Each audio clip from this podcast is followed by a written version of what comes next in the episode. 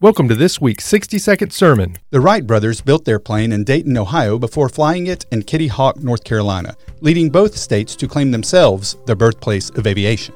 Ohio went so far as to make license plates with a banner proclaiming the phrase, being pulled by the Wright Flyer.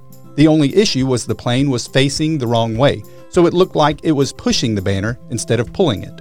After the Ohio Department of Transportation tweeted an apology stating they would recycle the 35,000 plates bearing the image, the North Carolina DOT tweeted their own response, which read, Leave Ohio alone. They wouldn't know. They weren't there. 1 Chronicles 16:34 says, "Oh give thanks to the Lord, for he is good, for his steadfast love endures forever." We can remember things differently. Sometimes it is purely innocent, while other times it is because that's how we choose to remember things.